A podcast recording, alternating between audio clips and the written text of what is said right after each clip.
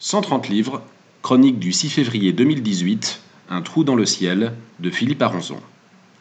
Un trou dans le ciel, au joliment nommé Éditions Incultes, est le premier roman de Philippe Aronson, devenu depuis le co-traducteur du grandiose Ce que cela coûte, où il est aussi question de noblard. C'est le récit à la première personne de la vie du premier champion du monde afro-américain des poids lourds, Jack Johnson. En 1946, Johnson a 68 ans. Il gagne sa vie en présentant au public noir le film de sa victoire de 1910 contre Jim Jeffries, champion de l'establishment blanc, remonté sur le ring pour rétablir l'honneur des Wasps. L'une des confrontations les plus importantes de l'histoire de ce sport. Le roman alterne des séquences brèves d'une journée de l'année 46 et des épisodes les plus marquants de la vie de Johnson, gamin pauvre de Galveston, Texas, devenu star des rings et des nuits new-yorkaises, puis condamné à l'exil et à un an de prison.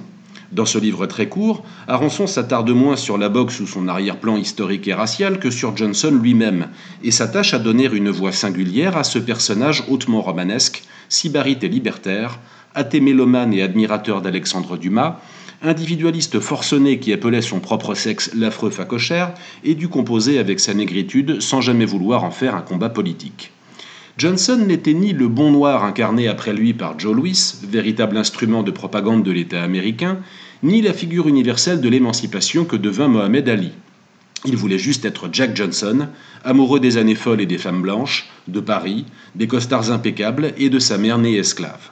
C'est aussi parce que la boxe nous a offert un Jack Johnson qu'elle est le plus beau des sports. Puisse Philippe Arançon reprendre la plume pour d'autres boxeurs tout aussi inspirants que le géant de Galveston.